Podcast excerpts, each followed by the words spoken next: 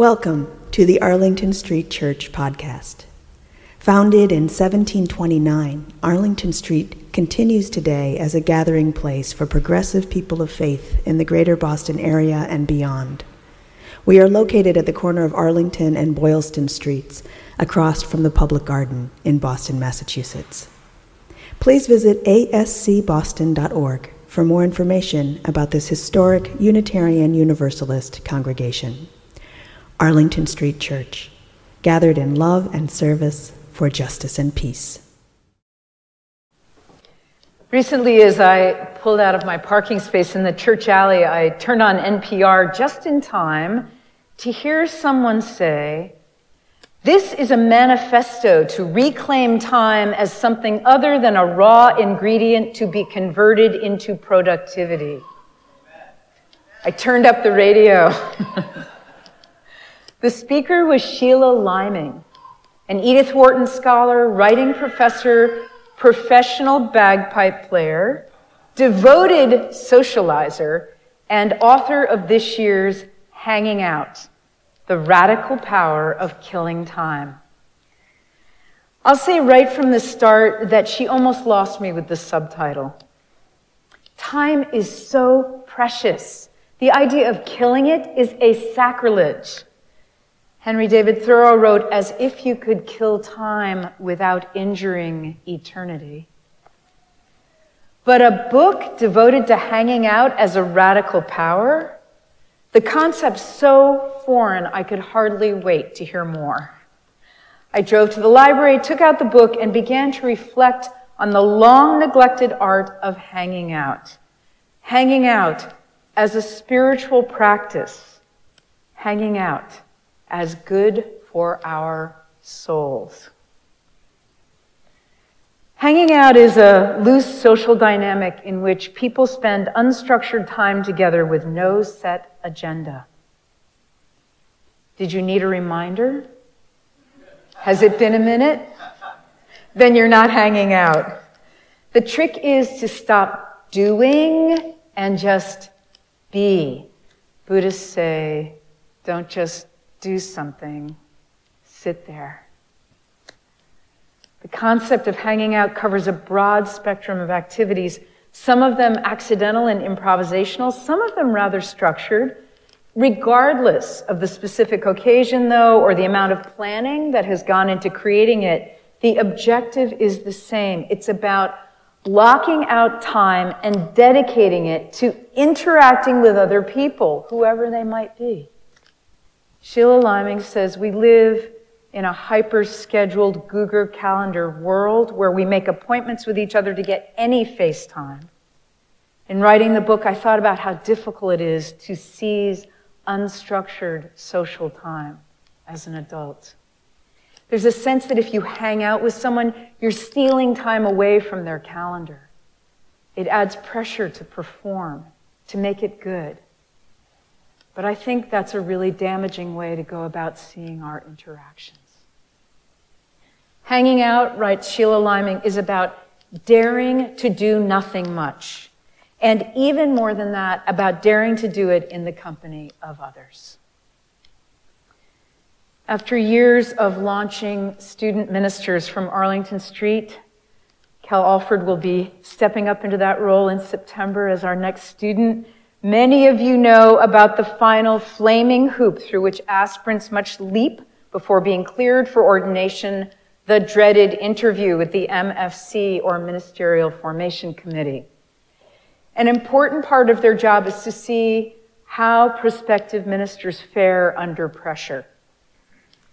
In my own meeting with the MFC, I can say in the last century, the both famed and infamous Reverend Dr. Judith Walker Riggs of blessed memory reached across the vast conference table and demanded my daytimer, a thick, loose leaf, hardcover equivalent of the Google Calendar in the olden days. My daytimer was beautiful. I kept it really neat giving me, I suppose, the illusion of some control over my schedule, which at that time included graduate school three part time jobs, and a girlfriend with a drinking problem. Without a word, Judith took out a thick black marker and, like a toddler, began drive, dry, drawing wavy lines through a few random hours on each page. My heart sank. She was so messy. But I knew better than to react. How do you expect to serve as a minister with a schedule like this? She asked. It's wall to wall. There isn't one moment to breathe. When are you going to live your life? In the middle of the night? She tossed the daytimer back across the table. I opened it and stared hard at what she'd done. Apparently said, I'm going to live my life in all this mess. Judith roared, and I passed. Sheila Liming gives this example of hanging out. She says, I work this Christmas tree sale every December that benefits a committee on temporary shelter here in Burlington, Vermont. People buy Christmas trees and we help them tie the trees to their car, but mostly it's 10 of us just drinking hot chocolate. Having something for us to do, to focus on together, makes the interaction a little bit smoother. We talk about politics and culture. I learn things from these people, and then I don't see them again for another year. Obviously, this crew is doing something good for the world.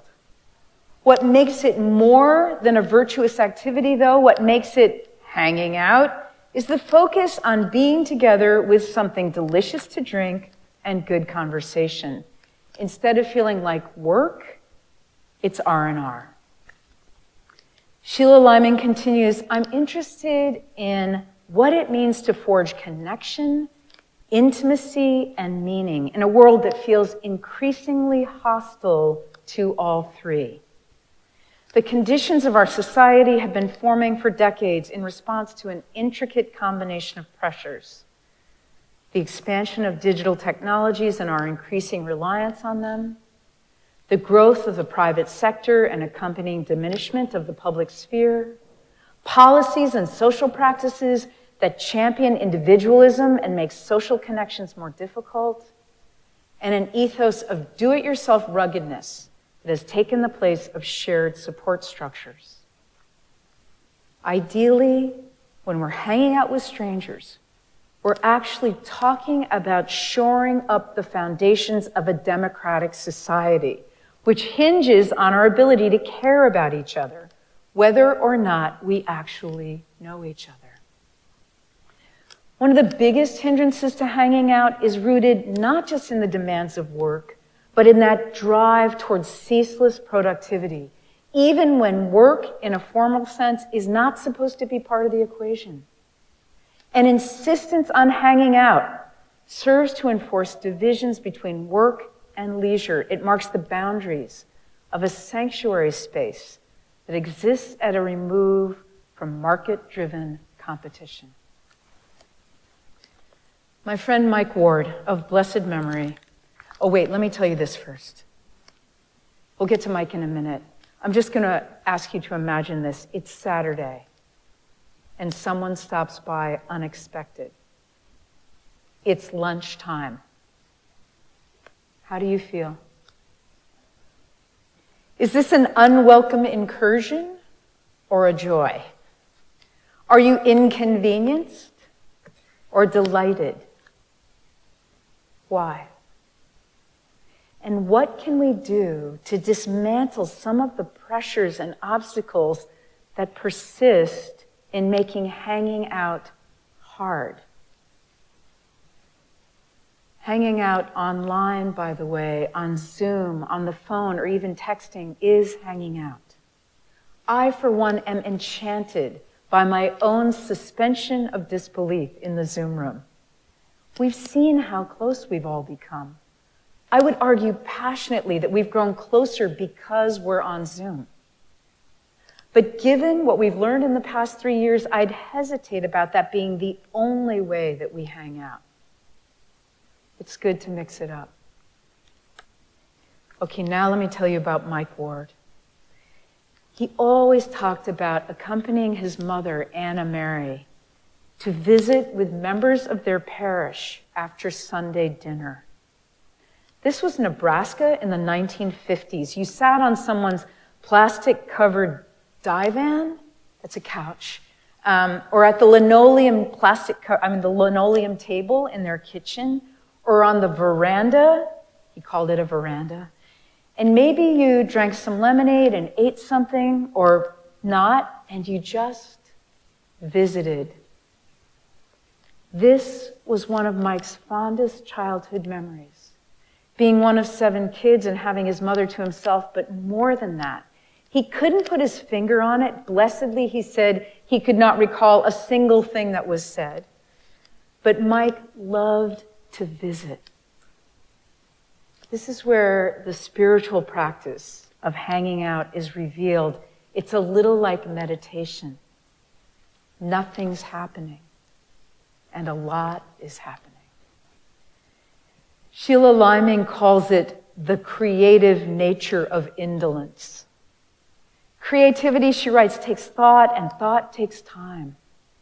Reclaiming time is both the essence of hanging out and its main ingredient. When we set aside time and space for hanging out, we assure our right to be non productive in the economic sense and our right to produce differently by focusing on the work required for strengthening social ties. Sheila Liming tells the story of a very special kind of hanging out, one of those romantic encounters made both exquisite and tragic by the ways they're boundaried. This one's about a guy named Emile. He was on vacation in the south of France, and as these things go, he ended up giving a ride to a young woman on a borrowed bicycle. Perched on the handlebars, her long blonde hair flew back into his face, tickling him and making him laugh and there was a bottle of wine involved. Sunset colored, more orange than red or pink, the best wine Emile had ever tasted. For years afterward, though he couldn't remember the name, he searched for that wine, longing to recapture that day. And then one day, in a little shop in Pittsburgh, he saw it. He recognized the color immediately. But when he tasted it, he realized that that magical day hadn't been about the wine. It was never about the wine. Hanging out is about images and tastes, yes, but also sounds and smells and feelings. Hanging out romantically and otherwise is about stories. It's a process that sees old stories getting launched into recirculation at the same time that new ones are brought into being. In his novel, Testing the Current, William McPherson recalls his childhood in the late 1930s. In 1934, American writer Tess Slesinger published The Unpossessed. In 1939, the English writer Henry Green published his novel party going. And in 1940, Carson McCullers came out with The Heart is a Lonely Hunter. All four books offer snapshots of memorable parties during the Great Depression, or as it was known in England, the Great Slump. If we had imagined those years as a wasteland for conviviality, we were wrong. Sheila Liming speaks of parties not simply as a mean of distraction from the various hazards of reality, but also as a survival mechanism. A party gathers people together and grants them temporary shelter within the space of that pause. A party cannot solve the problems of the world, but it can be the spark that sets the fires of courage burning for those who must face those problems. I remember learning this lesson during the plague years, serving our congregation in Provincetown. The normally bustling fishing village, exuberant artist colony, and gay Mecca had gone preternaturally quiet. Each day brought more bad news. And then one Sunday morning, Preston Babbitt, chair of our board, proprietor of the Rose and Crown Guest House, and founder of the Provincetown AIDS Support Group, stood up in his pew to speak. His lover, Rogers Baker, was dying. We cannot let AIDS take everything from us, he said. We are people who love a good party. We love to dance. We have to live before we die. Today we're alive. Let's celebrate. And from then on, memorial service receptions concluded with the music cranked up, our shoes kicked off, and the parish hall becoming a dance floor. All the stories followed.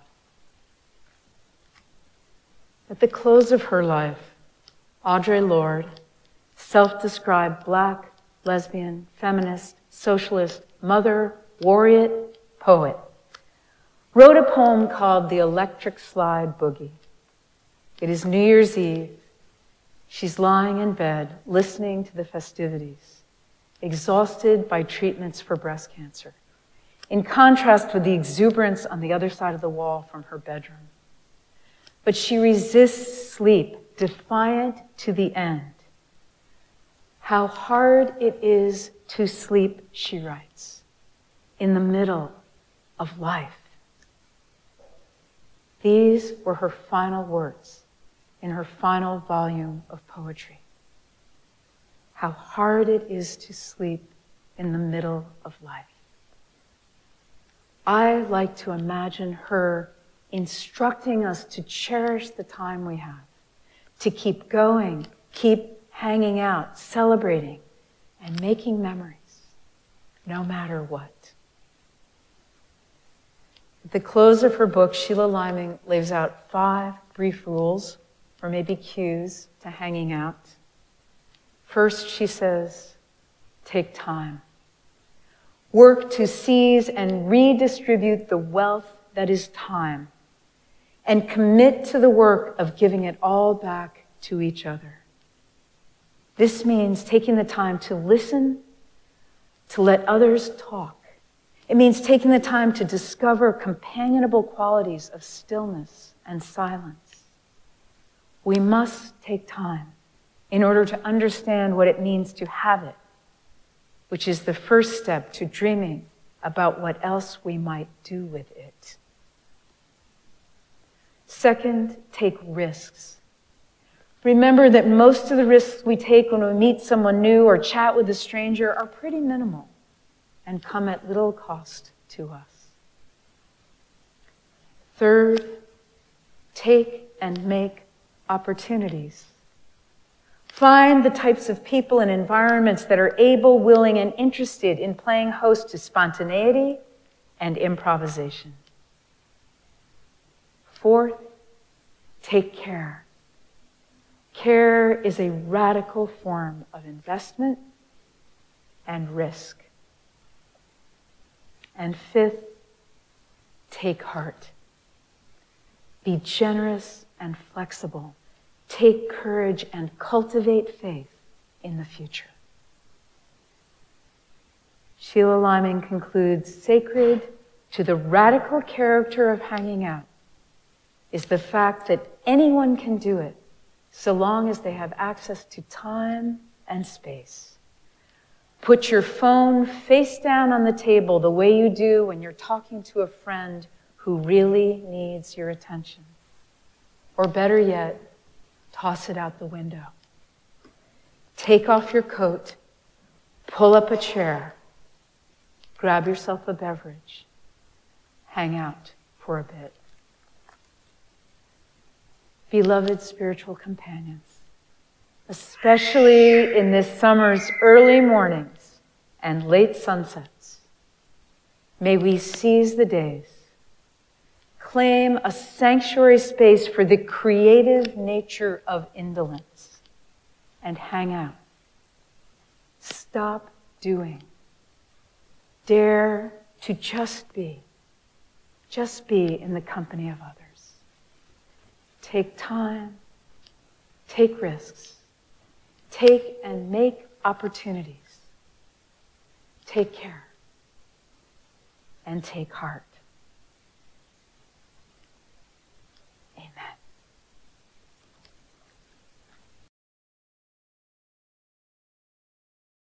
Now, for our benediction, I invite you to put your hands over your heart in namaste. I bow to the divine in you.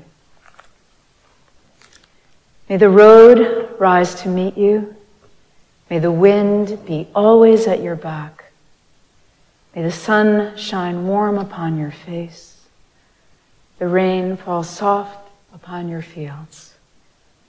And until we meet again, may God hold you in the palm of their hand. Let us keep this faith, beloveds, and pass it on. The service begins when the service ends. Bless your hearts. I love you. Amen.